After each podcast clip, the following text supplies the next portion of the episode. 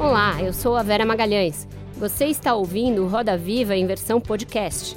Todas as terças-feiras, confira o programa na íntegra nos principais tocadores de áudio. Quinta, 10 da noite. Na Cultura.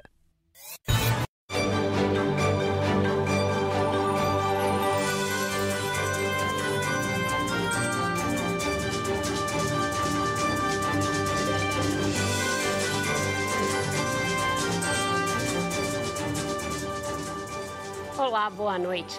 Sejam muito bem-vindos ao Roda Viva. Estamos ao vivo para todo o Brasil pela TV Cultura e emissoras afiliadas e para o mundo por nossas plataformas digitais. Ele foi eleito por um raro consenso que uniu Jair Bolsonaro e a oposição.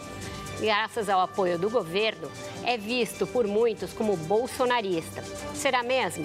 Como tudo na política mineira, a realidade é um pouco menos simples e evidente. Aos 44 anos, ele assumiu a presidência do Senado já no seu primeiro mandato.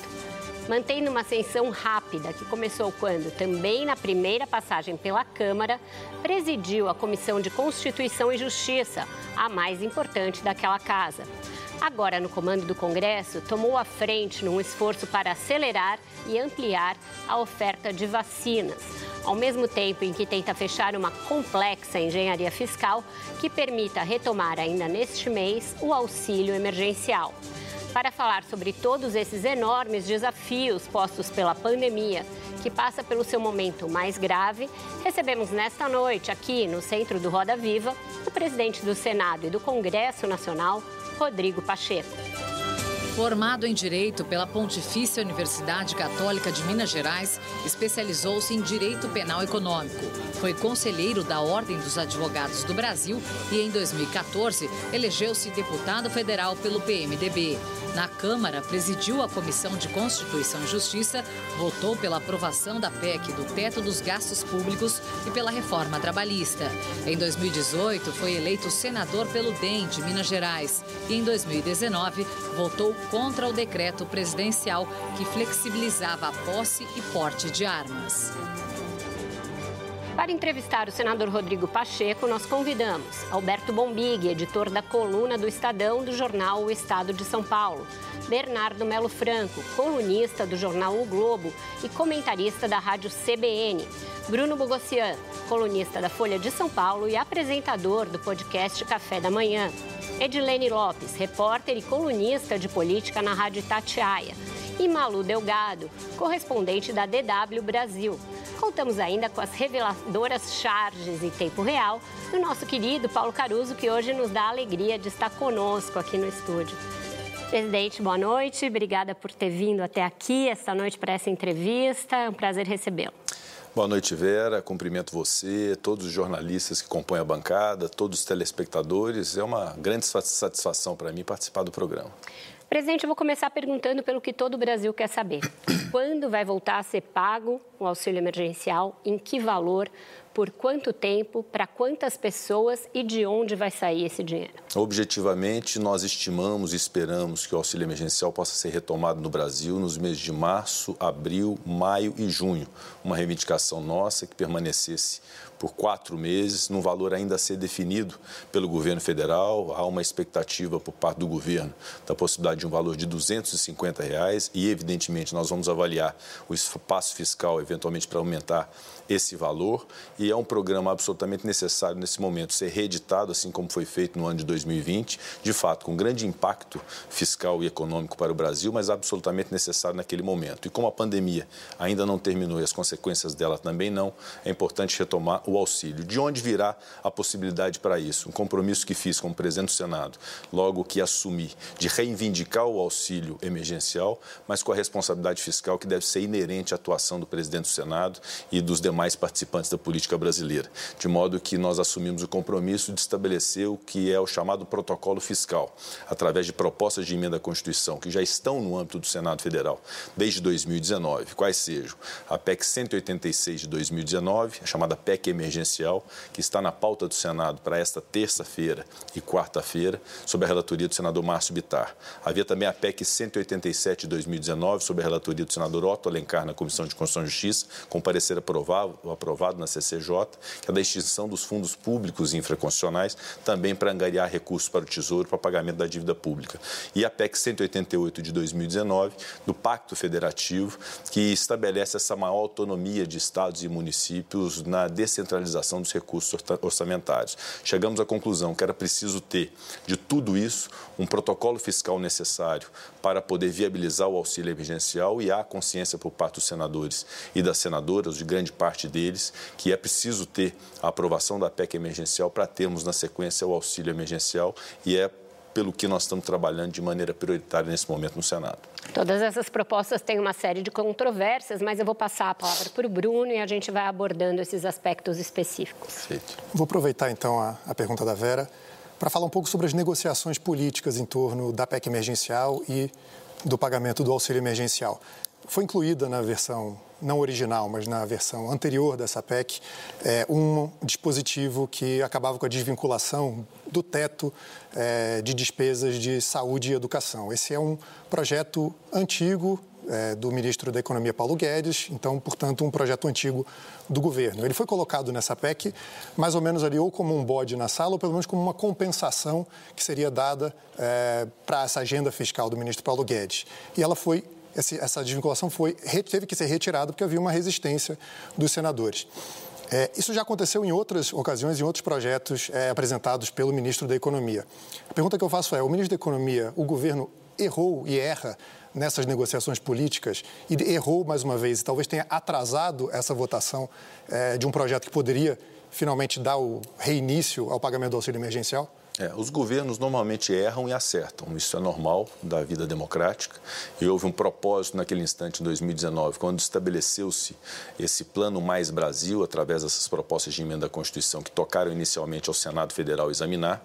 Foi uma iniciativa do então líder de governo, que ainda é o líder de governo, o senador Fernando Bezerra, subscrita por diversos outros senadores, que é a PEC emergencial, a PEC dos fundos públicos, da extinção deles, e a PEC do Pacto Federativo. Inserido nesse, nesse cipoal havia é, a questão da desvinculação. Qual era o propósito do governo naquele instante? Isso foi amadurecido ao longo do tempo, que era a necessidade de se desvincular esses mínimos constitucionais, unificando-os. Não era para tirar dinheiro da saúde para outra área, nem tirar dinheiro da educação para outra área, apenas para dar autonomia ao gestor que, dada a sua realidade local de municípios e de estados, pudesse remanejar os recursos de acordo com a sua necessidade e com as suas circunstâncias locais. Isso, naquele instante, foi inclusive muito aplaudido por prefeitos, por governadores que teriam maior liberdade do manejo do recurso público na aplicação das suas políticas públicas. No entanto, nesse momento, quando nós estamos no ápice de uma pandemia e há necessidade de se pautar a PEC emergencial, como de fato fizemos nos primeiros dias da presidência do Senado, como uma condição importante para que haja o auxílio emergencial, que é o nosso principal objetivo nesse momento,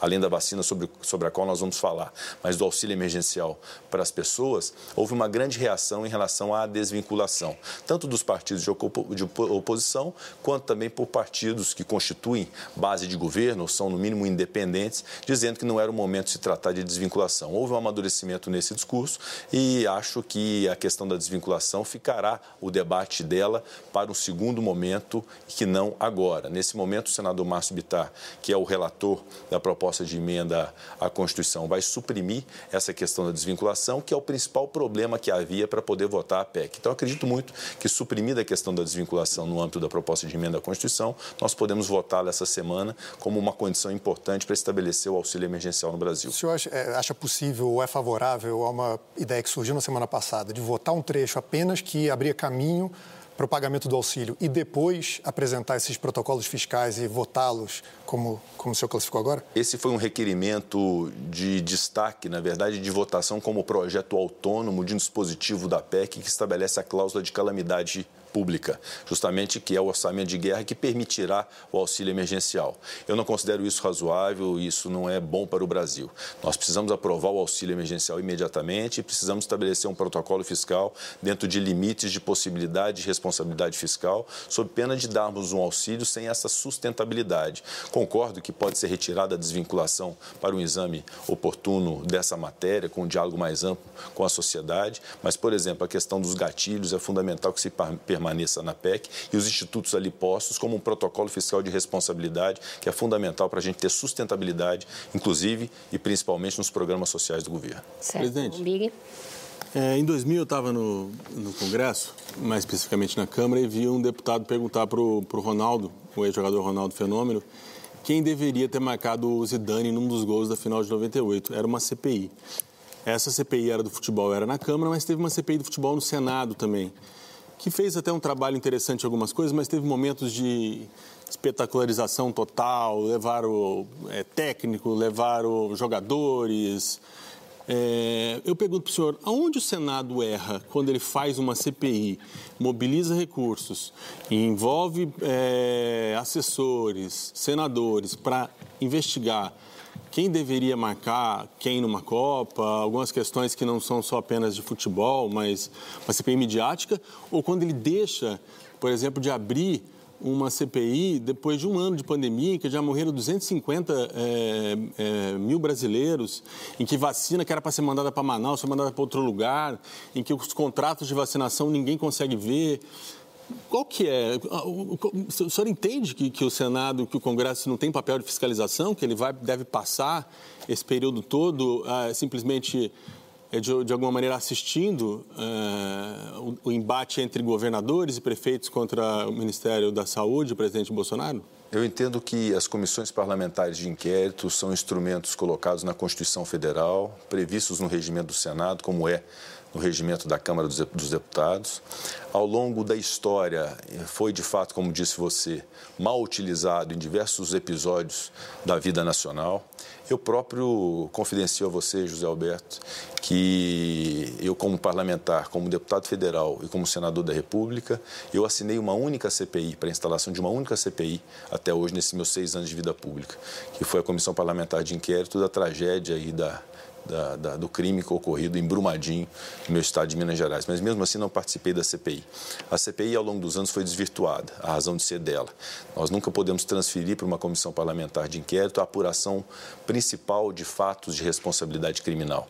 Para isso, há órgãos como o Ministério Público, a Polícia Judiciária, a Controladoria Geral da União, órgãos de controle que podem apurar esses fatos. E uma coisa que é abominável, que é o uso da CPI para apurar fatos determinados, sérios e graves no Brasil com utilização político-eleitoral. Isso também é algo que nós não podemos permitir. Quando você fala a respeito da pandemia, que é uma crise que nós vivemos de reconhecida gravidade e que, infelizmente, assolou o Brasil e o mundo da maneira tão severa como aconteceu, o que nós temos que ter nesse momento é o equilíbrio de entender que ações efetivas podem ser tomadas independentes de CPI. E nós assim o fizemos, quando, por exemplo, instalamos no ano passado uma comissão de acompanhamento da Covid, presidida por um senador da República República, senador Confúcio Moura, e agora a recriamos no âmbito do Senado Federal na semana passada, justamente para acompanhar para e passo com a obrigação que é do Senado Federal de fiscalização do Poder Executivo, cada gasto, cada iniciativa, cada medida tomada pelo governo federal. Não necessariamente isso é feito pela CPI, até porque a CPI investiga fatos determinados do passado. Senador. E tudo isso que está acontecendo no Brasil, só concluir tá. é, tudo isso que está acontecendo no Brasil, todos erros e acertos, em relação aos erros, haverá um julgamento próprio em algum instante, que é o julgamento moral, o julgamento ético, o julgamento Mas judicial. Basta, né, e a CPI vai guardar o julgamento da história. É, e a CPI é um requerimento que foi feito, que nós vamos ter todo, toda a atenção a partir de critérios constitucionais e regimentais para avaliar a pertinência da sua instalação ou não. Eu já vou passar para a Edilene, mas eu queria aproveitar essa pergunta do Bombig. Hoje, o senador Tasso Gereissati deu uma entrevista para o próprio Estadão, em que ele diz que esse vai ser o seu grande teste, que com essa questão da CPI da Covid, vai ser uma forma de verificar se o senhor comprometeu até a sua alma com Bolsonaro. Existe essa cobrança que não é só dele, é de uma boa parte do Senado Federal. O senhor não acha que é insuficiente essa explicação que o senhor deu, senador? Não, não considero insuficiente. Nesse momento, eu tenho uma responsabilidade como presidente do Senado, que é manter as ações que sejam efetivas inteligentes e de responsabilidade. Na verdade, eu não me permito e não aceito nenhum tipo de teste de coragem sobre a minha presidência.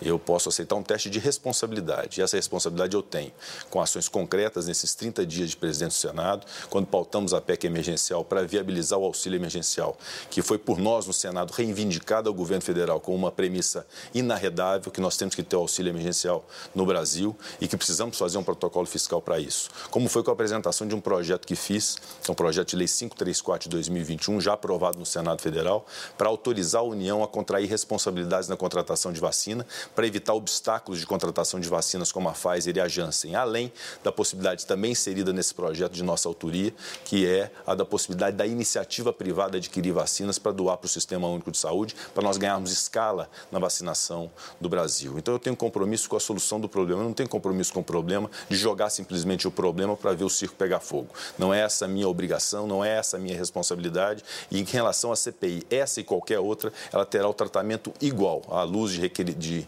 circunstâncias de requisitos técnicos, constitucionais e regimentais, nós a faremos. E lembrando que essa CPI que existe no Senado hoje, a partir de requisição do senador Randolfo Rodrigues, que inclusive me ajudou muito na solução dessa questão do projeto 534 de 2021, é para apurar fatos determinados relativamente a Manaus, ao Amazonas. Não é para investigar o presidente da República, de modo que sequer há, nesse momento, um requerimento do CPI para investigar o presidente da República. Certo. Edilene, por favor. Senador, pegando um gancho na pergunta do Bombig e também na pergunta feita pela Vera, o senhor já se posicionou anteriormente dizendo que acha que não tem clima para, embora seja a princípio uma competência da Câmara admitir esse pedido, que o senhor não vê clima para aprovação de um impeachment contra o presidente Jair Bolsonaro, admissão de um impeachment. A abertura dessa CPI desidrataria ainda mais o presidente depois da realização dela? O senhor acredita que o impeachment poderia ser considerado viável? O senhor se reuniu ontem à noite com o presidente da República e alguns ministros. O que, que o Bolsonaro pediu para o senhor? Entre os temas estavam vacina e auxílio emergencial. E o que, que foi definido de fato nessa reunião? Bom, primeiramente, Edilene, eu quero dizer da minha alegria de vê-la aqui nessa bancada, representando Minas Gerais, o nosso estado. Nós, mineiros, somos muitos bairristas nesse ponto, de sempre aplaudir quando há participação de mineiro em qualquer circunstância da vida nacional. Meus parabéns, é uma alegria tê-la aqui nessa companhia de hoje. É, Bom, nós não podemos antecipar qualquer juízo de valor sobre um processo de impeachment por uma razão muito simples. O Senado Federal é uma instância julgadora de um processo de impeachment contra qualquer presidente da República, cuja admissibilidade é feita na Câmara dos Deputados. Na sequência, se vai para o Senado Federal, sob a presidência do presidente do Supremo Tribunal Federal, numa sessão que é votada, então, a cassação ou não de um presidente da República. Seria leviando da minha parte antecipar um juízo de valor sobre um processo que sequer com conheço relativamente a impeachment. Quanto à comissão parlamentar de inquérito, se desidrataria ou não o impeachment, é, também não sei avaliar. Uma comissão parlamentar de inquérito precisa ter requisitos, precisa ter pertinência, precisa ter conveniência. E a grande pergunta que nós temos que nos fazer nesse momento, nesse momento do ápice de uma segunda onda da pandemia no Brasil, é melhor nós trabalharmos com iniciativas concretas de ampliação da escala de vacinação, de auxílio emergencial, de ativação de leitos de UTI ou nos ocupar preocuparmos com uma CPI que, sinceramente, sequer pode ser implantada e instalada no Senado Federal em razão da própria pandemia. a única CPI que nós temos, então. a única CPI que nós temos no Senado é a CPI das fake news em vigor, que está suspensa em função da pandemia com prazo ainda remanescente. Então, a instalação dessa CPI da saúde e qualquer outra no âmbito do Senado Federal, com a paralisação das comissões, inclusive da Comissão de Constituição e Justiça, imporia a instalação e imediatamente a suspensão de suas atividades. Por isso que eu disse que era contraproducente em razão dessa, desse, desse fator prático, pragmático de funcionamento das comissões do Senado, de se fazer uma CPI nesse momento. Mas eu respeito a iniciativa dos senadores, eu avaliarei, pode ser criada ou não pode ser criada, isso tudo vai depender do andamento disso, nós vamos dar à CPI o tamanho que ela precisa, no momento certo, nós vamos decidir em, esse aspecto. Por falar nisso, o senhor tem alguma pretensão de adotar o trabalho remoto de, nas comissões no Senado, já que o senhor fechou para visitas, estava uma festa de prefeitos lá nos últimos dias, filas enormes na porta, isso virou assunto no Brasil, em função é. da pandemia e do lockdown lá, o senhor pretende? Nós determinamos o fechamento do Senado para visitação em razão do lockdown decretado pelo governador do Distrito Federal, Ibanez Rocha, e a Câmara também adotou a mesma postura. Quanto ao funcionamento das comissões, eu pretendo, e já anunciei aos senadores, retomar as suas atividades com o sistema semipresencial em algumas, alguns plenários que nós temos no Senado para permitir o início do funcionamento das comissões. Mas mantém-se ainda, sob a égide do ato da comissão diretora número 7 e número 9, de funcionamento remoto do plenário do Senado Federal, ou seja, as matérias vão diretamente para o plenário como regra, e é isso que nós vamos adotar ao longo desse tempo. E respondendo sua pergunta em relação à reunião de domingo à noite no Palácio do Alvorada com o presidente da República, com ministros e com o presidente da Câmara, foi uma reunião necessária naquele naquele momento em que se tinha aflorado, naquele instante, uma aparente crise entre governadores, prefeitos e presidente da República. E o meu papel como presidente do Senado o papel do deputado Arthur Lira como presidente da Câmara é compreender as, as posições divergentes e buscar um denominador comum, e é isso que nós fizemos lá. Ouvindo o ministro da Saúde, Eduardo Pazuello, sobre o plano e a programação da vacinação no Brasil, me permitiram apresentar o projeto de lei 534 de 2021 do Senado a respeito da aquisição de vacinas pela iniciativa privada e discutimos também ah, o credenciamento de leitos da UTI, de UTI, eh, o repasse dos recursos para essa finalidade aos estados, além do auxílio emergencial, com uma exposição do ministro Paulo Guedes e também minha e do deputado Arthur Lira, sobre a viabilidade de termos o auxílio emergencial nos meses de março, abril, maio e junho no Brasil. Certo. Bernardo, por favor. Presidente, boa noite. É, eu quero retomar o tema da CPI, que me parece ser o maior foco de pressão sobre o senhor nesse momento no Senado. Não é. Não é o maior foco de pressão. O maior foco de pressão são as mortes do coronavírus, que exige que a gente amplie em grande escala a vacinação e permita o auxílio emergencial às pessoas. Essa é a maior pressão que a gente recebe Vamos da sociedade e justa. Mas, evidentemente, é uma pressão política da CPI, você tem razão. Mas eu perguntaria o seguinte: é, outros presidentes do Senado no passado, que também eram aliados do, dos governos de ocasião, seguraram CPIs. Em algumas vezes a oposição precisou entrar no Supremo e o Supremo determinou a instalação da CPI porque havia as assinaturas necessárias. O senhor tem sobre a sua mesa um requerimento com 31 assinaturas, quatro a mais do que o exigido. É, pergunta é a seguinte: o senhor vai ou não instalar a CPI? O senhor vai esperar que o Supremo decida, eventualmente determine que o senhor instale? Bernardo, primeiramente, uma premissa importante da sua pergunta é que é preciso ser esclarecida a questão de ser aliado ou não do Palácio do Planalto do presidente Jair Bolsonaro.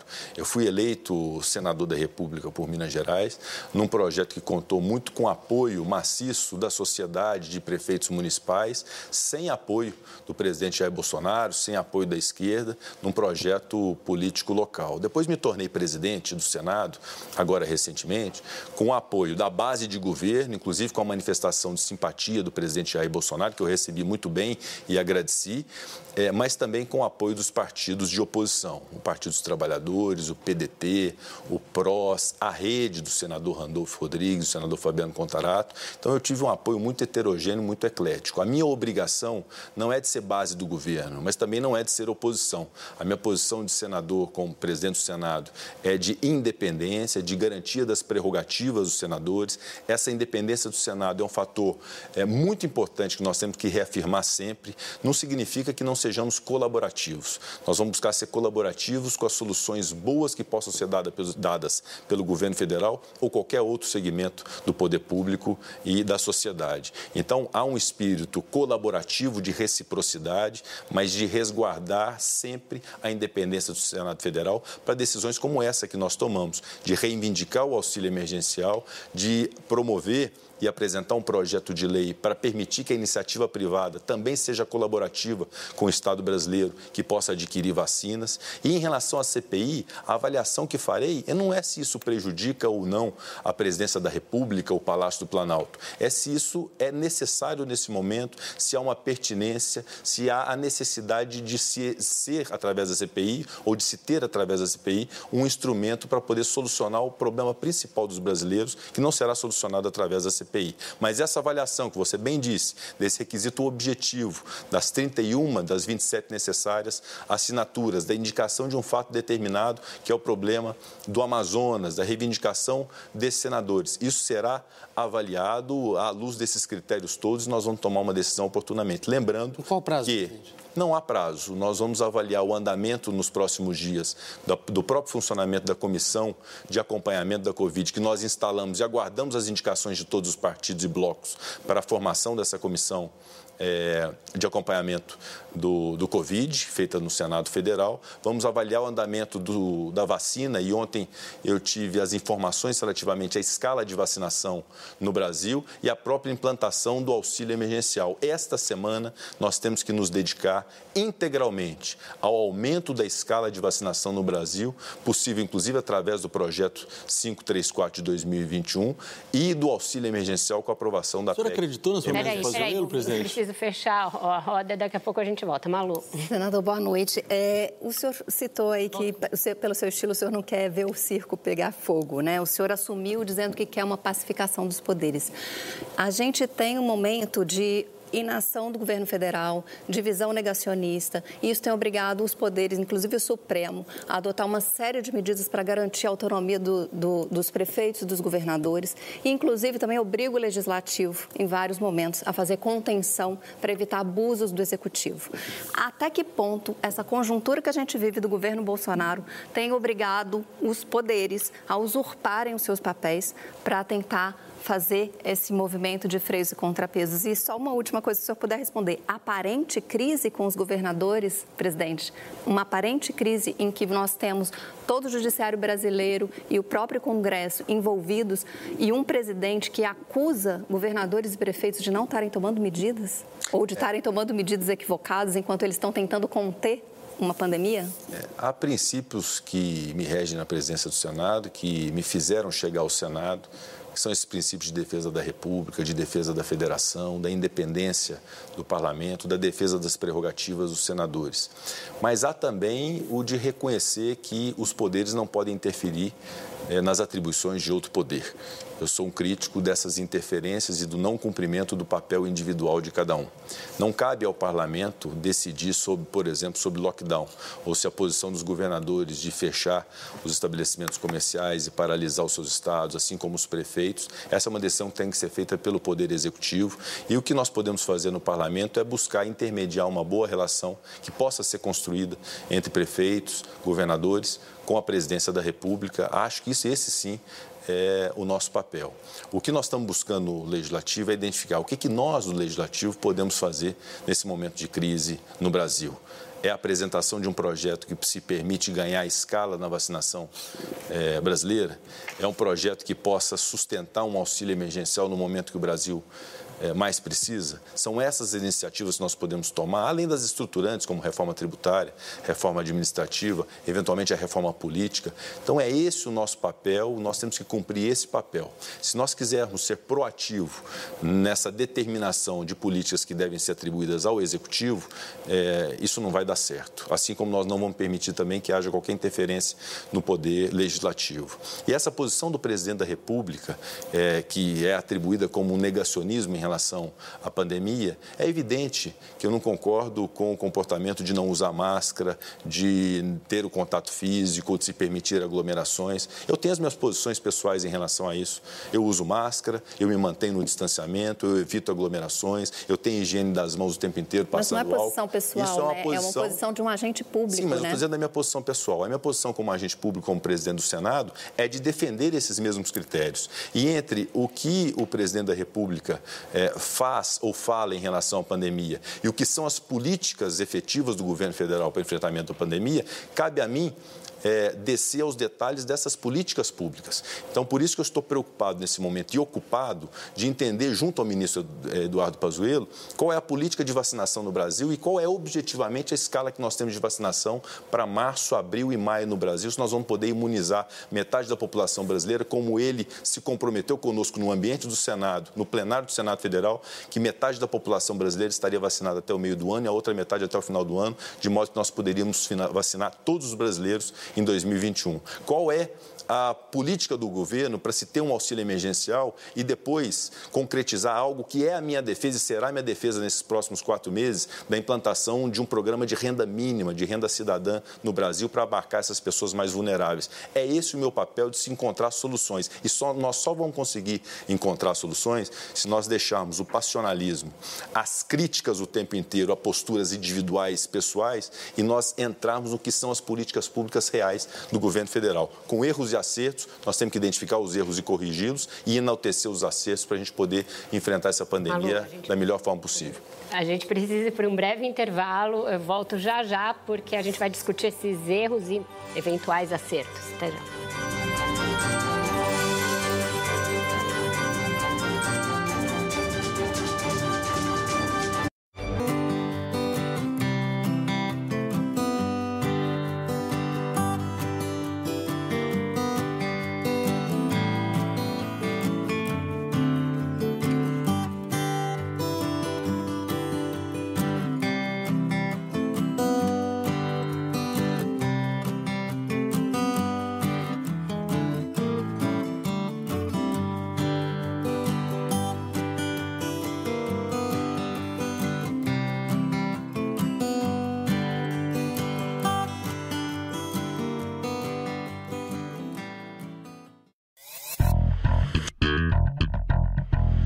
Luiz Felipe Pondé.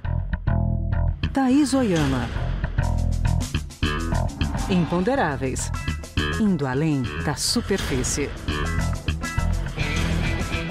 Linhas Cruzadas. Quinta, 10 da noite. Na Cultura.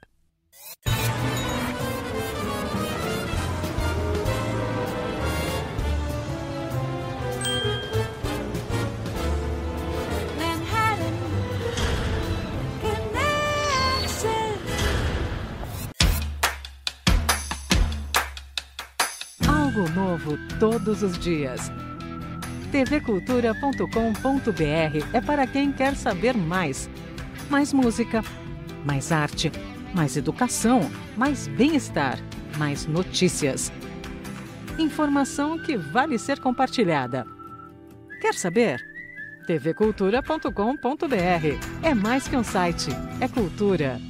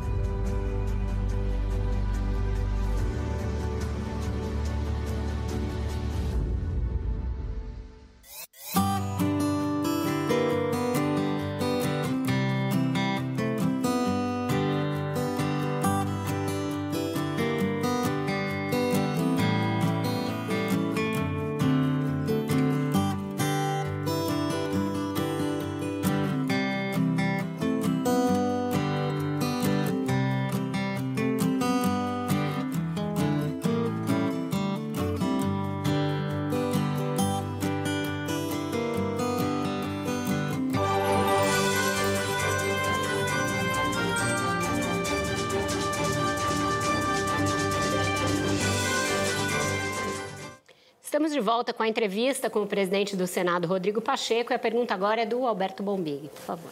Eu queria retomar do ponto que parou na conversa com a Malu. O senhor falou em aparente crise. É... Hoje a gente teve, por exemplo, o governador do Rio Grande do Sul, Eduardo Leite, que sempre foi, assim, talvez o governador dos mais moderados, se não o mais moderado, e ele deu uma entrevista muito forte hoje. Ele disse que ele se exaltou, que não é típico dele. Os colegas jornalistas do Rio Grande do Sul disseram que nunca tinham visto uma coisa parecida dizendo que a postura do governo federal está matando os brasileiros, foi o termo que ele usou. O governador Rui Costa, eh, da Bahia, chegou a chorar. O senhor é, bem ressaltou o papel do Senado em fazer essa intermediação entre governos e governo federal.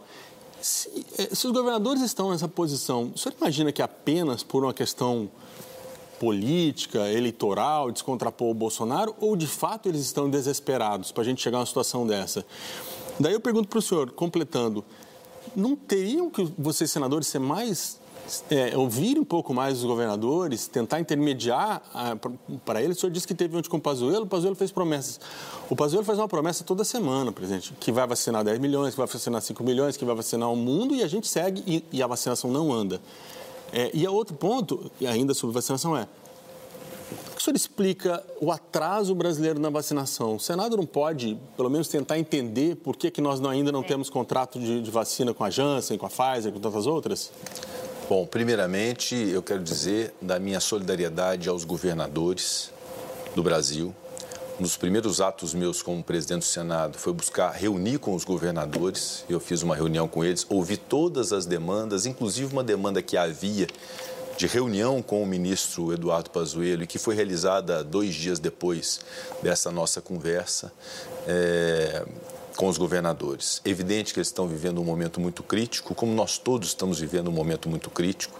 É evidente que afloram as reivindicações, certas indignações, numa disputa que sempre existiu entre entes federados. Os municípios sempre reivindicaram da União mais atenção, os governos e estados igualmente em relação à União. Essa é uma relação sempre foi de busca de protagonismo e de busca de soluções para cada um dos estados e cada um dos municípios. Isso sempre existiu. E é evidente que isso está mais aflorado agora no momento em que o governador Eduardo Leite vê os seus conterrâneos é, morrendo em função da pandemia, os governadores, o governador de São Paulo, o governador de Minas.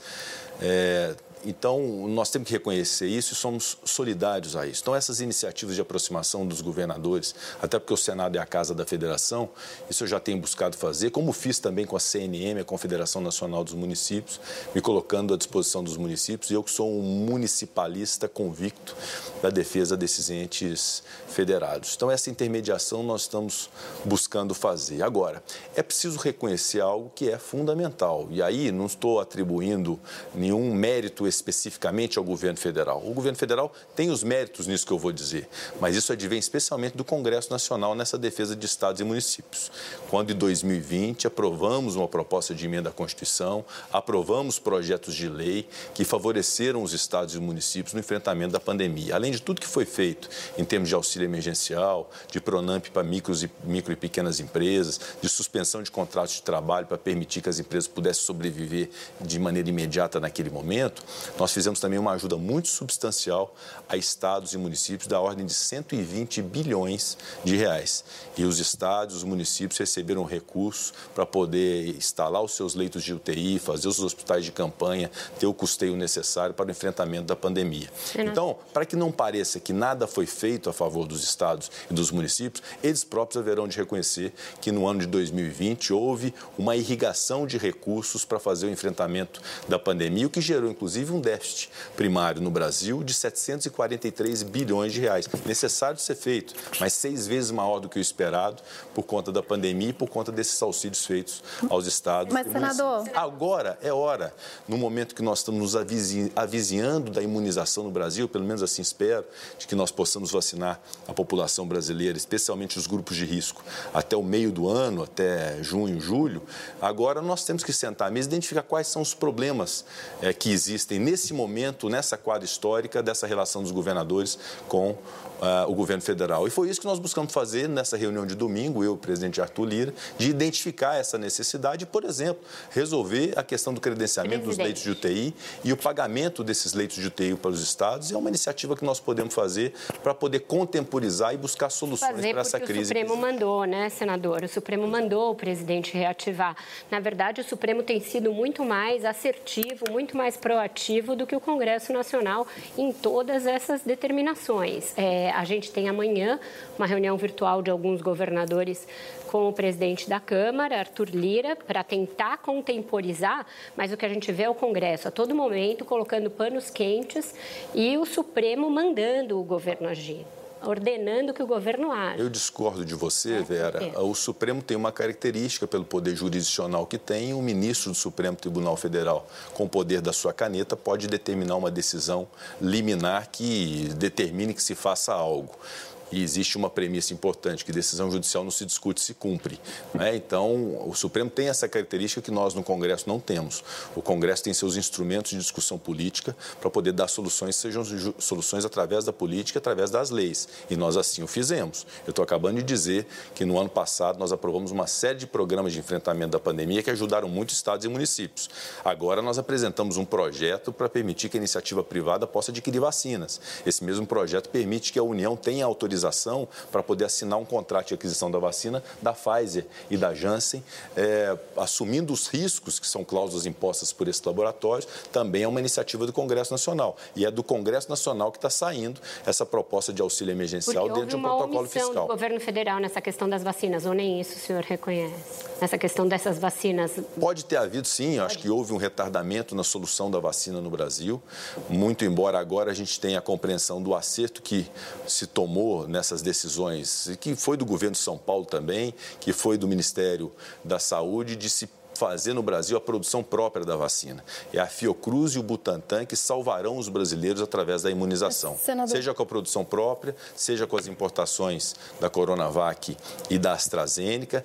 É essa escala de vacinação desses dois institutos é que permitirá a imunização dos brasileiros. E se nós esperássemos empresas privadas e a aquisição dessas empresas privadas, elas não têm a escala de entrega de vacinas que é da necessidade do povo brasileiro. Presidente, o, o senhor citou a questão da fabricação aqui no Brasil mas assim o governo federal vai sempre a reboque. Quem iniciou essa discussão é, no Brasil foi o governador de São Paulo, João Dória, com a questão da Coronavac e até pelo, pela ambição dele de disputar a presidência da República e pelo embate com o Jair Bolsonaro, isso é, teve uma pressão política no governo federal. É, eu queria entender se o senhor acha que é legítimo esse embate presidencial com os governadores, até porque o Senado representa as federações. Assim, é legítimo um presidente da República atacar os governadores e prefeitos da forma como Jair Bolsonaro está atacando e ainda por cima, com fatos absolutamente inverídicos? Bom, eu acho que as divergências fazem parte da democracia, nós temos que respeitá-las. Obviamente que não se pode passar do ponto. Quando se passa do ponto, é algo que não convém para o regime democrático. E eu, sinceramente, essa questão histórica, ela vai ter uma apreciação por quem de direito no momento próprio desse julgamento que haverá de ser judicial, político, moral em relação a tudo que houve no enfrentamento da pandemia, de erros e de acertos.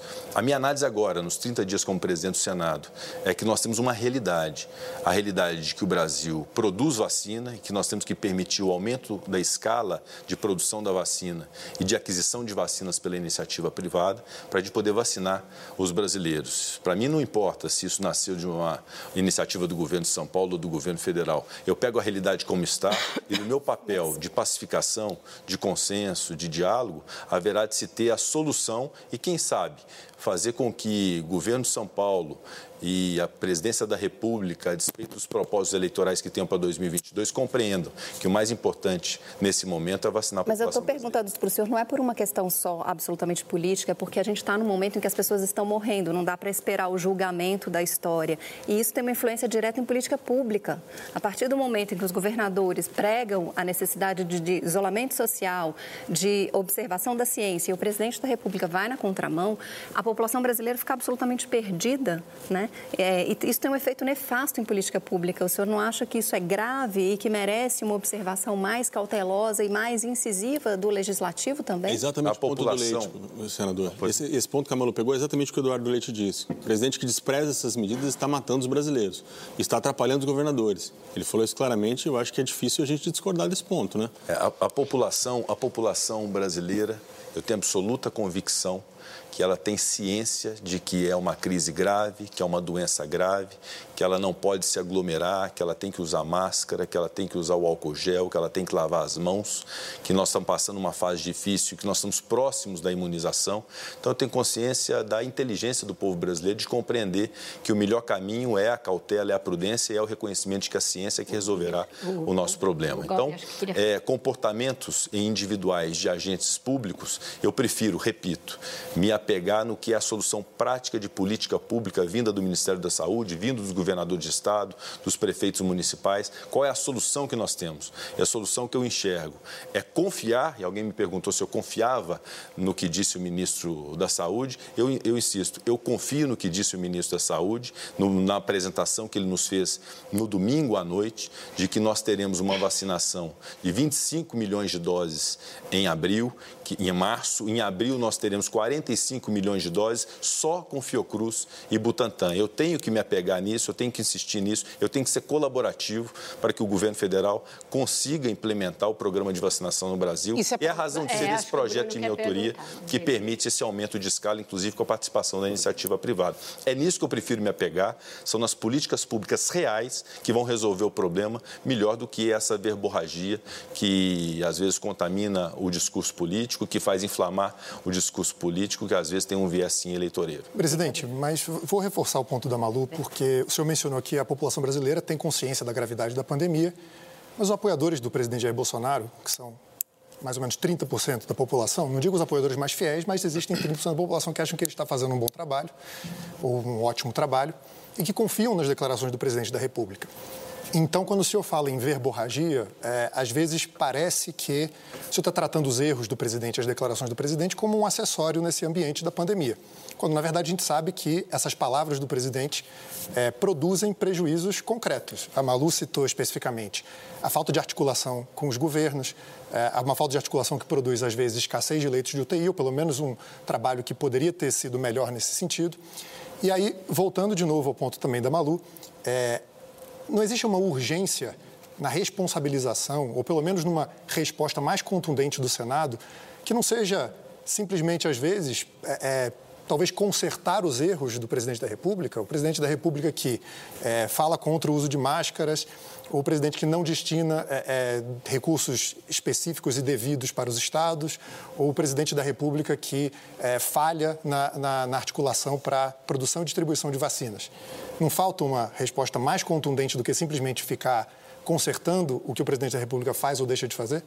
Não, eu prefiro me apegar às políticas públicas do Ministério da Saúde, confiar nas políticas públicas do Ministério da Saúde, ser colaborativo com essas Mas políticas quais públicas. Quais são, por exemplo, cloroquina? Quais são essas políticas públicas do Ministério da Saúde? O Brasil não está vendo, ele mandou é, coisa para o Estado errado, ele demorou a responder em Manaus, o Plano Nacional de Imunização não está sendo cumprido, não existem essas políticas. O senhor está falando se apegar, a gente se apega quase a ideias de pensamento mágico. Parece que o senhor senhor está um pouco imbuído de uma disposição de acreditar, porque fatos a gente não tem. Quais são os fatos? Quais são as políticas? Você usou uma, uma, uma premissa importante: disposição de colaborar e disposição de ajudar. de fato. Colaborar, foi eu, acreditar. Acreditar, disposição de acreditar. Então eu tenho essa disposição de confiar, de acreditar e de colaborar no momento que nós precisamos ter união no Brasil e não desunião. Então essa é uma lógica que eu tenho mesmo. Não significa que eu concorde com tudo, não significa que eu concorde com determinados comportamentos e já disse aqui que não concordo, mas eu tenho que confiar nessa política pública. E de qual é? A política de vacinação. A opção feita, que eu não vou dizer só do governo federal, que veio também do governo de São Paulo, de se ter uma produção própria no Brasil, através da Fiocruz e do Butantan. É isso que nos dará escala não vou dizer suficiente, porque o suficiente será vacinar toda a população brasileira, mas é esta política que nos permitirá, essa escolha de produção própria foi uma escolha acertada do Brasil, ao mesmo tempo das importações. E uma política agora que nós estamos implementando, que é a possibilidade, em relação a determinados laboratórios que fazem exigências muito restritivas, de nós termos uma resposta legislativa para conferir segurança jurídica ao governo federal, para que autorize o Poder Executivo a assinar esses contratos assumindo responsabilidades pelos efeitos adversos da vacina. Porque vejam vocês, nem isso as indústrias farmacêuticas querem assumir, que é a responsabilidade sobre efeitos adversos da vacina. Então, se é necessário fazer um projeto de lei, como nós fizemos, para autorizar o Brasil a comprar de Pfizer, de Janssen, de outras tantas é, laboratórios, nós estamos fazendo isso e estamos tendo aceitação do Ministério da Saúde nessa proposição legislativa. Eu espero que seja aprovada na Câmara e sancionada pelo presidente da República. Presidente. Ao mesmo tempo, a possibilidade da iniciativa privada, que me parece que nessa reunião de domingo, o presidente da República e os ministros adotaram a ideia e a compreensão de que iniciativa privada participando da aquisição de vacinas para doação para o Sistema Único de Saúde é algo inteligente e necessário para o Brasil nesse momento. Então, é isso que eu estou dizendo, que são políticas é, efetivas para resolver o problema da imunização. E é isso que eu estou me apegando para poder solucionar esse problema. Presidente, o senhor foi mais incisivo agora para apontar o que o senhor considera acertos do governo federal do que em toda essa entrevista para comentar erros do presidente e do governo. Não o só do governo, acertos do Congresso também, né? Porque são iniciativas do Congresso. Mas o senhor sempre colocou o Ministério da Saúde como um participante dessa. Porque isso é necessário, é evidentemente necessário. O que, que o senhor apontaria, então? Aponte, por favor, o que o senhor considera o erro mais grave do governo federal até aqui. Foi ter é, é, não sido ágil na questão da vacinação. Podia ter sido mais ágil nessa questão da vacinação. Isso não enseja crime de responsabilidade, senador? E isso não seja crime de responsabilidade? Essa avaliação se isso é crime de responsabilidade o senhor é ou não, dá no âmbito de um processo. Mas o senhor é advogado, posso... o senhor entende. Porque crime depende de dolo, depende da intenção deliberada de fazer, nós não entendemos quais são os obstáculos para que isso acontecesse, mas houve é, um, um retardamento nessa política pública, mas acabou sendo efetivada. E em outros países também aconteceram. Isso não é um privilégio do Brasil.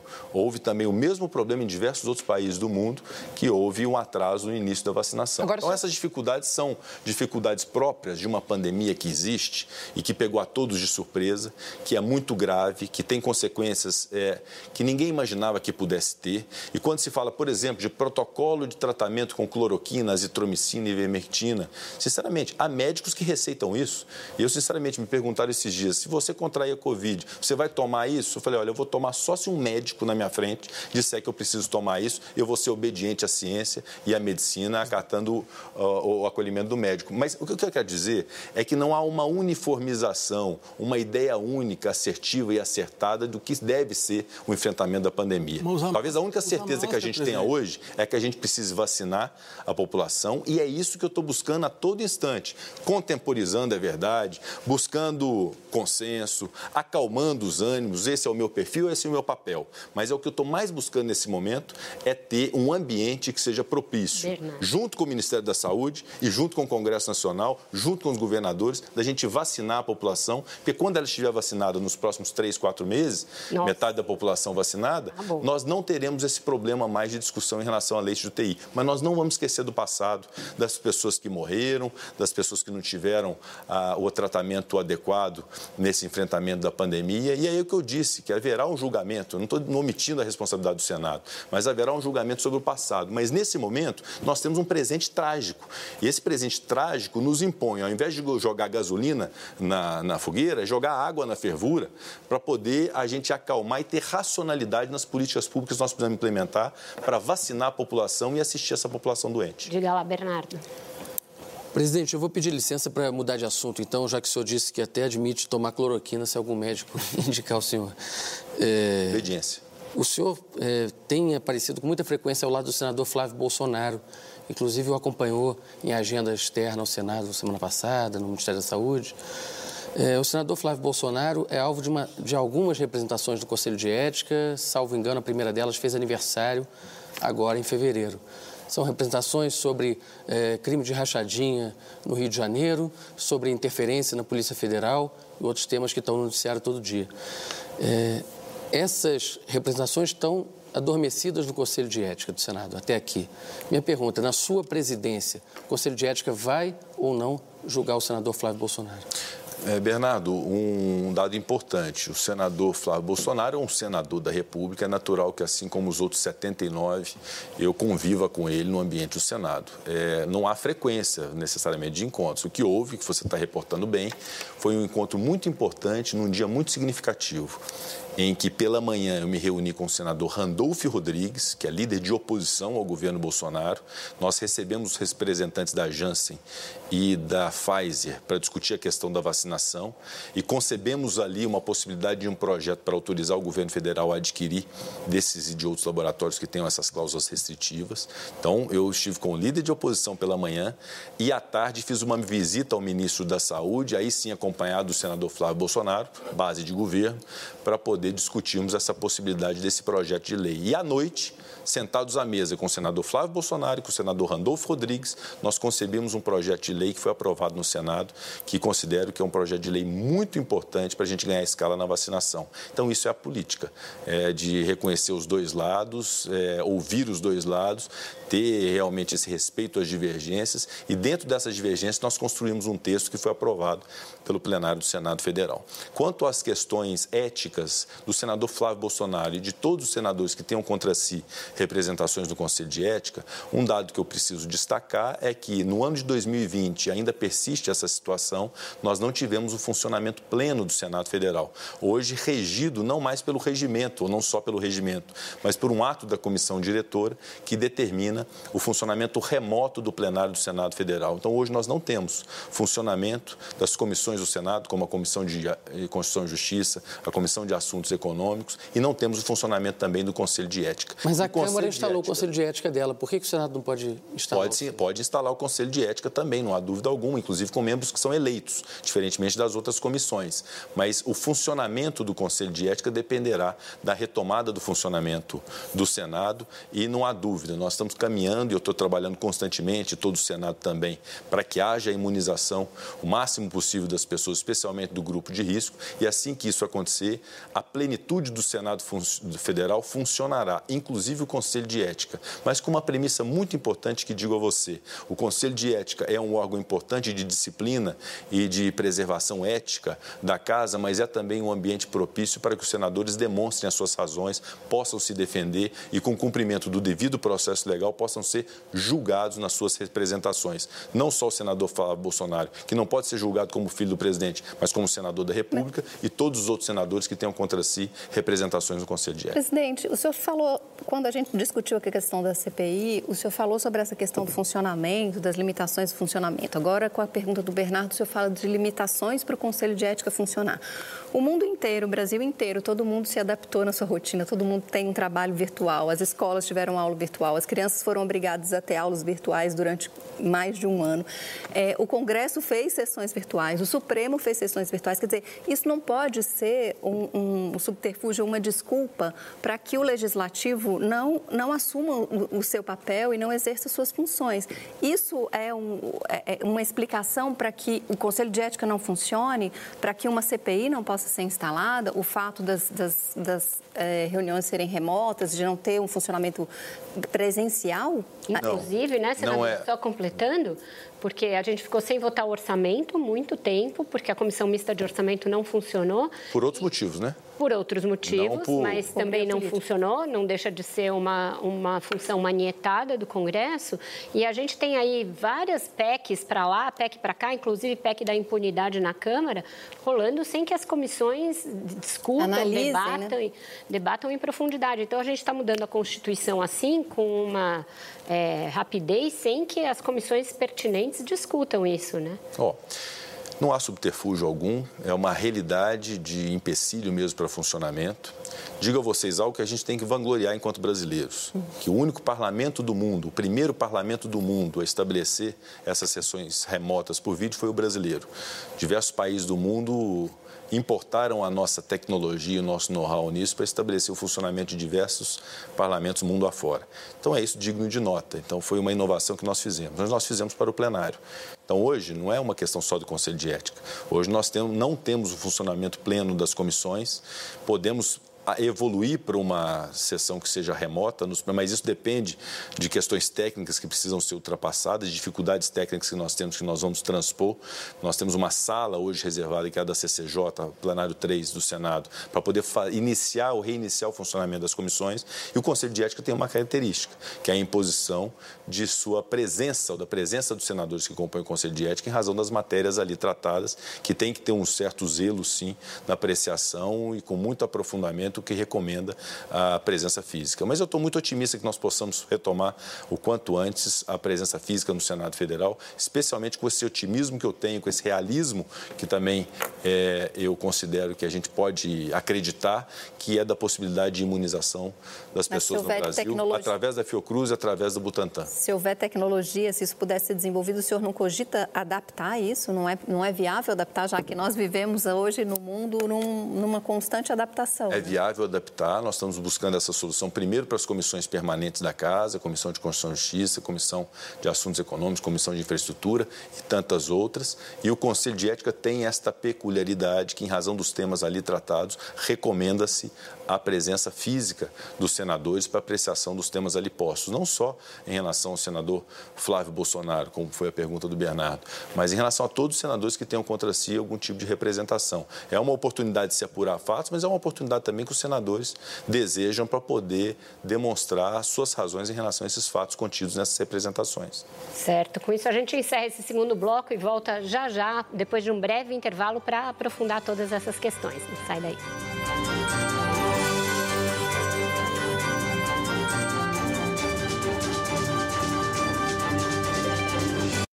tvcultura.com.br é para quem quer saber mais. Mais música, mais arte, mais educação, mais bem-estar, mais notícias. Informação que vale ser compartilhada. Quer saber? tvcultura.com.br é mais que um site, é cultura.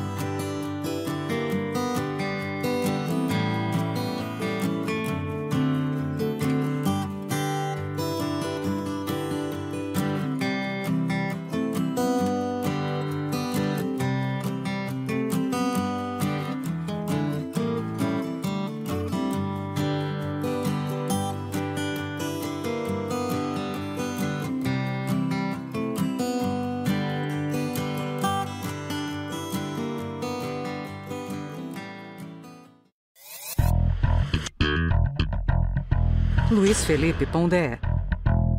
Thaís Oyama. Imponderáveis. Indo além da superfície. Linhas Cruzadas. Quinta, dez da noite. Na Cultura.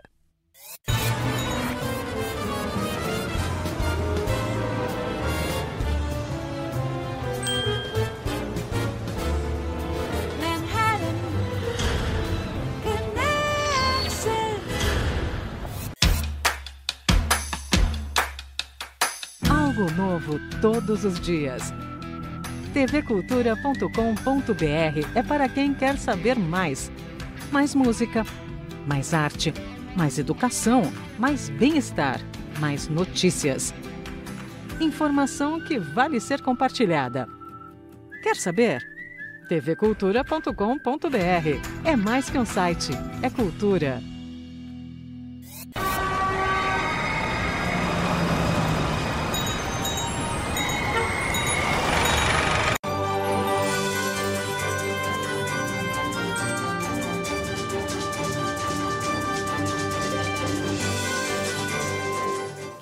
De volta com a entrevista com o presidente do Senado, Rodrigo Pacheco.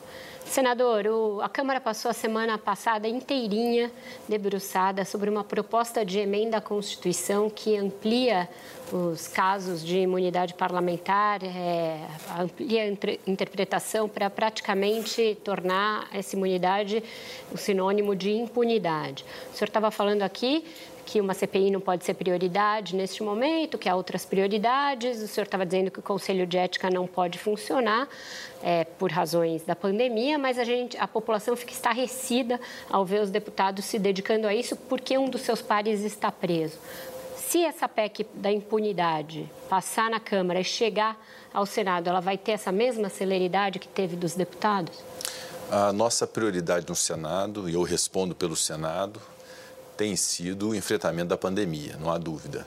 É a razão de ser do projeto de lei 534, é a razão de ser da PEC emergencial com a permissão do auxílio emergencial, que se implante o auxílio emergencial no Brasil, é a aprovação célere das medidas provisórias, como foi a 1003 e agora a 1026 está pautada para essa semana. Então, é evidente que a nossa prioridade é essa.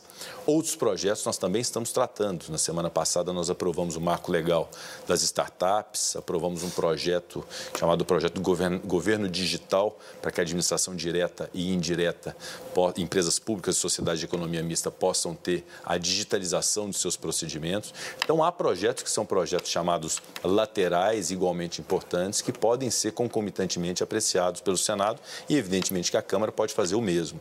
Eu sei que a prioridade da Câmara nesse momento também é a vacina e o auxílio emergencial. Eu conversei com o deputado Arthur Lira a respeito disso, mas houve um fato que foi o episódio da prisão desse deputado que ensejou naquele momento um senso de urgência por parte de deputados federais em relação ao teor do artigo 53 da Constituição, que estabelece a imunidade material e a imunidade formal de parlamentares. E houve uma compreensão dos deputados de uma necessidade de se alterar esse artigo da Constituição e a mim, como presidente do Senado, eu não vou antecipar nenhum juiz de valor a respeito disso, eu vou aguardar que isso seja decidido pela Câmara dos Deputados e quando chegar ao Senado Federal nós vamos avaliar tanto o mérito da proposição quanto a oportunidade de se pautar ou não. É, mas, Bernardo, é... O Bernardo tinha pedido, mano. É, presidente, voltando ao assunto do Conselho de Ética, mas agora com outro personagem. É, o senador Chico Rodrigues, no ano passado, em outubro, foi flagrado pela Polícia Federal durante uma operação na casa dele, tentando esconder dentro da cueca 33 mil reais. O senador pediu licença de 120, 121 dias, voltou há duas semanas é, e está lá, enfim, exercendo as prerrogativas do seu mandato. É, o Conselho de Ética também não trata desse assunto porque não foi, como o senhor lembrou, instalado. Não é constrangedor o Senado conviver com uma situação dessa? Alguém que foi é, pego numa situação assim, escondendo dinheiro na cueca, se tornou até tema de, de marchinha. É, como lidar com essa situação? O senhor está confortável com a volta dele ao Senado? É lidar sob o ponto de vista técnico, sob o ponto de vista jurídico e político. É um senador da República, eleito pelo seu Estado, infelizmente se viu envolvido nesse episódio que ganhou grande repercussão nacional por conta das características do episódio. É, a su sua submissão ao Conselho de Ética, como todo e qualquer senador, haverá de ser dentro do equilíbrio necessário do devido processo legal, garantindo a ele ampla defesa e o contraditório. Ele se manifestou tanto por ocasião do episódio, quanto agora no retorno ao vencer sua licença de 121 dias ao Senado, pedindo desculpas aos senadores em relação a isso, mas obviamente que isso tem uma repercussão jurídica no âmbito do Supremo Tribunal Federal, no inquérito lá, é, que ainda não houve oferecimento de denúncia, até onde me consta, mas é um inquérito que apura as circunstâncias do fato, a origem do dinheiro, se o dinheiro está demonstrado como declarado no seu imposto de renda ou não. Então, são todas as circunstâncias do fato que serão apreciadas pela instância judicial no seu momento, que é a instância do Supremo Tribunal Federal, e serão deliberadas também no Conselho de Ética. E a mesma resposta que lhe fiz em relação ao senador Flávio Bolsonaro e ao funcionamento é, do Conselho de Ética se aplica ao senador Chico Rodrigues e aos demais senadores. Então, logo se restabeleça o funcionamento do Conselho de Ética superada a pandemia, todos esses fatos serão submetidos ao Conselho de Ética e ao crivo dos senadores para esse julgamento ético. No caso dele, o constrangimento foi tão grande que ele foi aconselhado a tirar aquela licença. E agora eu sei que alguns senadores também defendem uma renovação da licença ou algo parecido. Como é que o senhor avalia a situação? Eu avalio que houve uma determinação do Supremo, do ministro Barroso, de afastamento do mandato, quando houve por parte do senador Chico Rodrigues um pedido da licença por 121 dias, é, inclusive com a possibilidade de se assumir o primeiro suplente, que acabou não assumindo, não sendo convocado. É, filho dele, ficou inclusive. vago, é o filho dele, inclusive. Ficou vago esses 121 dias e agora a opção dele foi não renovar a licença e retornar suas atividades no Senado e aguardando, evidentemente, o seu julgamento, seja na instância do próprio Senado através do Conselho de Ética, seja na instância judicial. É preciso dar a ele a oportunidade de se defender. Edilene, diga. Senador, qual é o posicionamento pessoal do senhor em relação à PEC da imunidade, que está sendo apelidada de PEC da impunidade? O senhor falou do calendário de vacinação, que acredita numa aceleração dele. Qual é a expectativa do senhor em relação às datas e às metas e o que, que o governo federal colocou na reunião do senhor com o presidente do que deve ser feito até o fim do ano? A população toda vai estar vacinada até o fim do ano?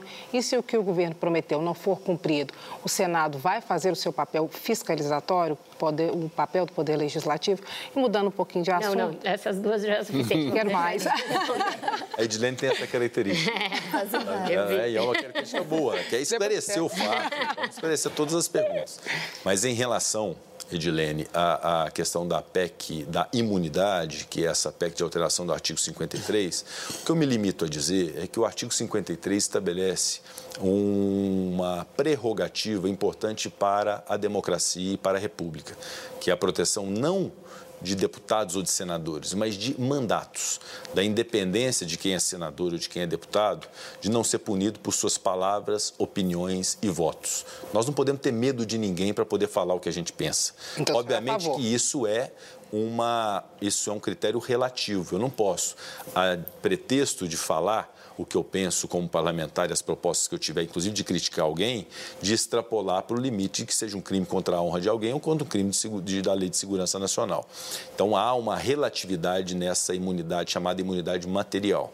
E existe a imunidade formal que é aquela também que confere uma independência ao parlamentar, de ser preso somente após a sua condenação, salvo em casos de flagrante de crime inafiançável. Então, são regras que estabelecem uma proteção e uma tutela democrática a mandatos parlamentares. Então, o artigo 53 é importante por isso. O que se busca alterar na PEC, até onde eu sei, que é uma PEC que está na Câmara, que não está no Senado Federal, nem é de nossa responsabilidade por hora, é o estabelecimento de critérios para que isso aconteça. A tutela pela Comissão de Constituição e Justiça, a necessidade de que uma decisão cautelar dessa seja proferida pelo Pleno do Supremo Tribunal Federal e não por um ministro monocraticamente, justamente pela seriedade e pela gravidade que se tem nessa relação entre poderes. E talvez não seja interessante alargar o conceito da inafiançabilidade, quando se fala que pode ser preso em flagrante delito por crimes inafiançáveis, previstos na Constituição. Talvez seja melhor manter a regra do Código de Processo Penal da forma como está no artigo 53. E eu identifiquei também um outro equívoco na PEC, que é da possibilidade de conversão da prisão em flagrante em prisão preventiva, quando nós sabemos que não se admite prisão preventiva em relação àqueles que são parlamentares, e sim somente a prisão em flagrante e a prisão em virtude da condenação, que também é algo que precisa ser corrigido na proposta de emenda à Constituição. Mas tudo isso será apreciado no momento oportuno oportuno perante o Senado, não vou interferir, não vou fazer juízo de valor, porque é uma decisão da Câmara que precisa ser respeitada. Em relação à sua pergunta quanto a cronograma de vacinação, há um cronograma estabelecido pelo Ministério da Saúde, através de uma planilha que nos foi entregue ontem a mim e ao deputado Arthur Lira, presidente da Câmara, que estabelece que nos meses de março e abril nós temos uma estimativa de 70 milhões de doses e maio também mais 70 milhões de doses, o que nos dá um otimismo para que pode haver, só por parte do Fiocruz e do Butantan, é, a possibilidade da imunização de boa parte da população brasileira. O que, somado ao projeto de lei 534 de 2001, que eu espero ver aprovado na Câmara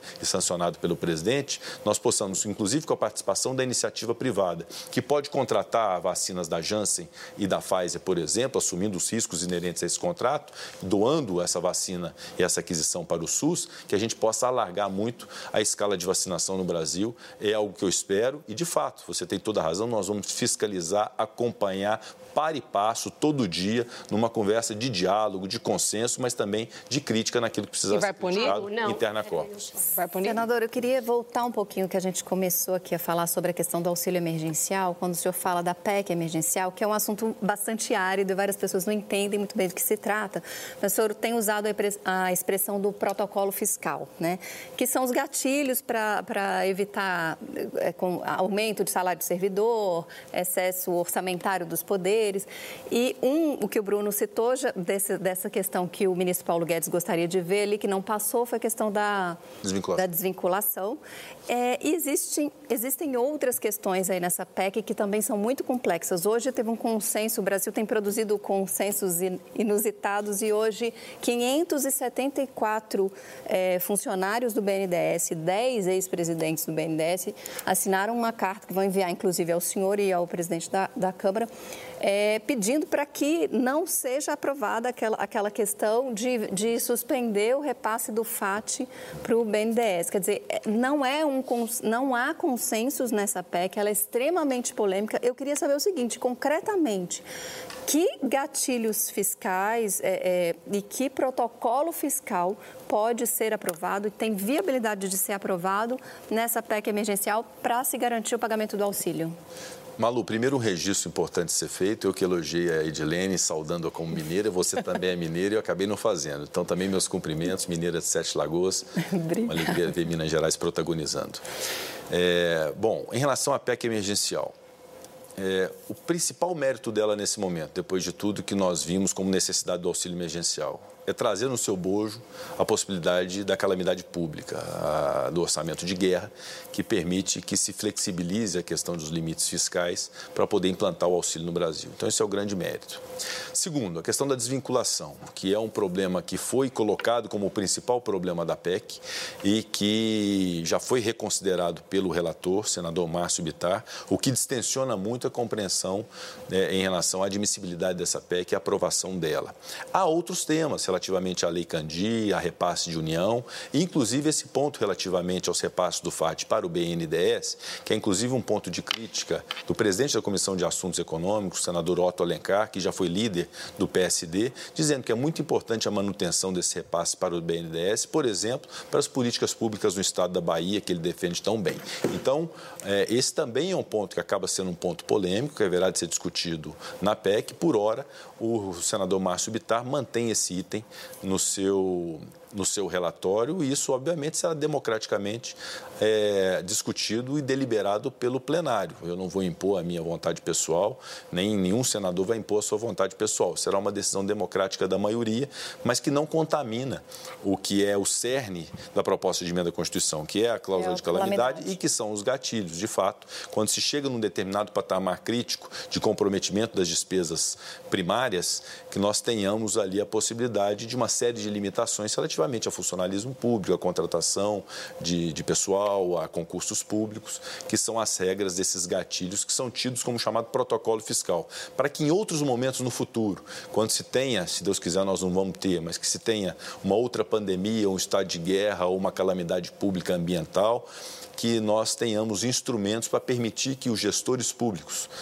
tanto a União quanto estados e municípios tenham a sua autonomia de determinar, em razão da sua circunstância, que haja essa decretação de emergência e possa tomar as providências para a rigidez fiscal no seu ente federado.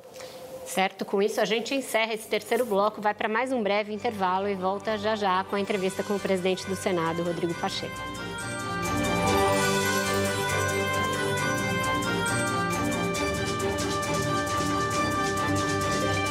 Zoiama. Imponderáveis. Indo além da superfície. Linhas cruzadas.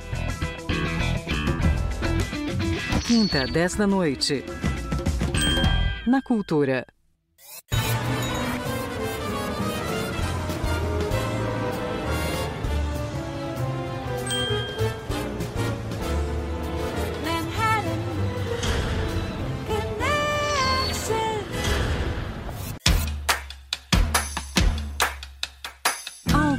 Novo todos os dias. tvcultura.com.br é para quem quer saber mais. Mais música, mais arte, mais educação, mais bem-estar, mais notícias. Informação que vale ser compartilhada.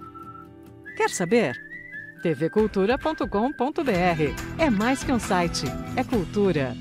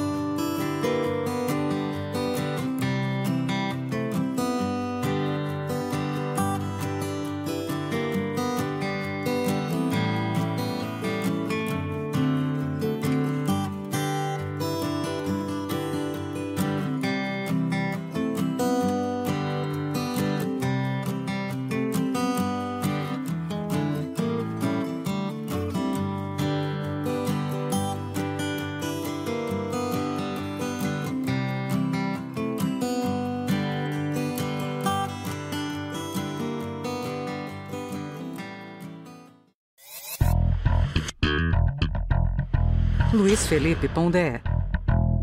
Thaís Oyama. Imponderáveis. Indo além da superfície. Linhas Cruzadas. Quinta, 10 da noite. Na Cultura.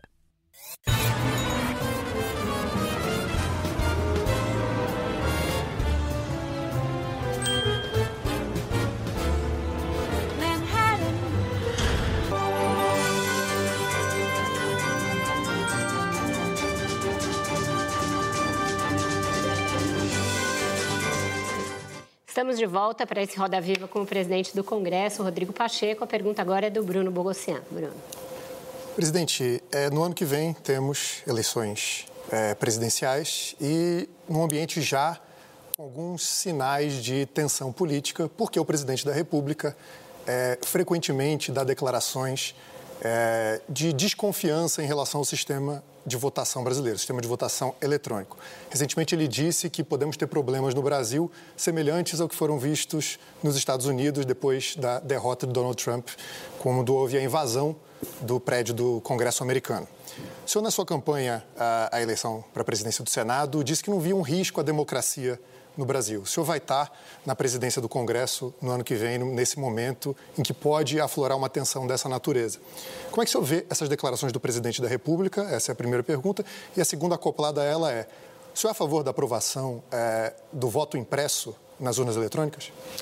Bruno, primeiramente, de fato, eu reitero o que disse na minha caminhada à presidência do Senado, que nós temos uma democracia forte, sólida, com instituições que funcionam e que se em algum momento eu identificasse que todo esse ruído e todos esses atritos que descambam às vezes para rispidez e de crítica ao regime democrático no Brasil se transformasse em algo concreto de risco à democracia e ao Estado democrático de direito, que obviamente isso teria uma pronta reação minha como presidente do Congresso e presidente do Senado. Eu tenho um grande respeito e adoração e devoção pelo Estado democrático de direito, até pela minha origem como advogado, como militante da Ordem dos Advogados do Brasil, algo que eu me orgulho muito de defender o Estado democrático de direito, no que se inclui inclusive a liberdade de imprensa, a livre manifestação do pensamento. Então isso é algo muito intrínseco à minha a minha forma de conduzir, não só na minha vida política, mas na minha vida privada, na minha vida profissional, que é esse respeito ao Estado Democrático de Direito. É evidente, identificando algum risco nesse sentido, nós vamos reagir prontamente. Mas não vejo esse risco concreto no Brasil. As instituições funcionam, funcionam bem. Quanto ao sistema eleitoral, nós temos um sistema eleitoral que dá exemplo mundo afora pelo sistema eletrônico que nós temos de votação, que inclusive permite resultados muito rápidos. Eu tenho plena confiança na rigidez do sistema eleitoral brasileiro, até porque afirmado pelo Tribunal Superior Eleitoral a sua rigidez, a sua seriedade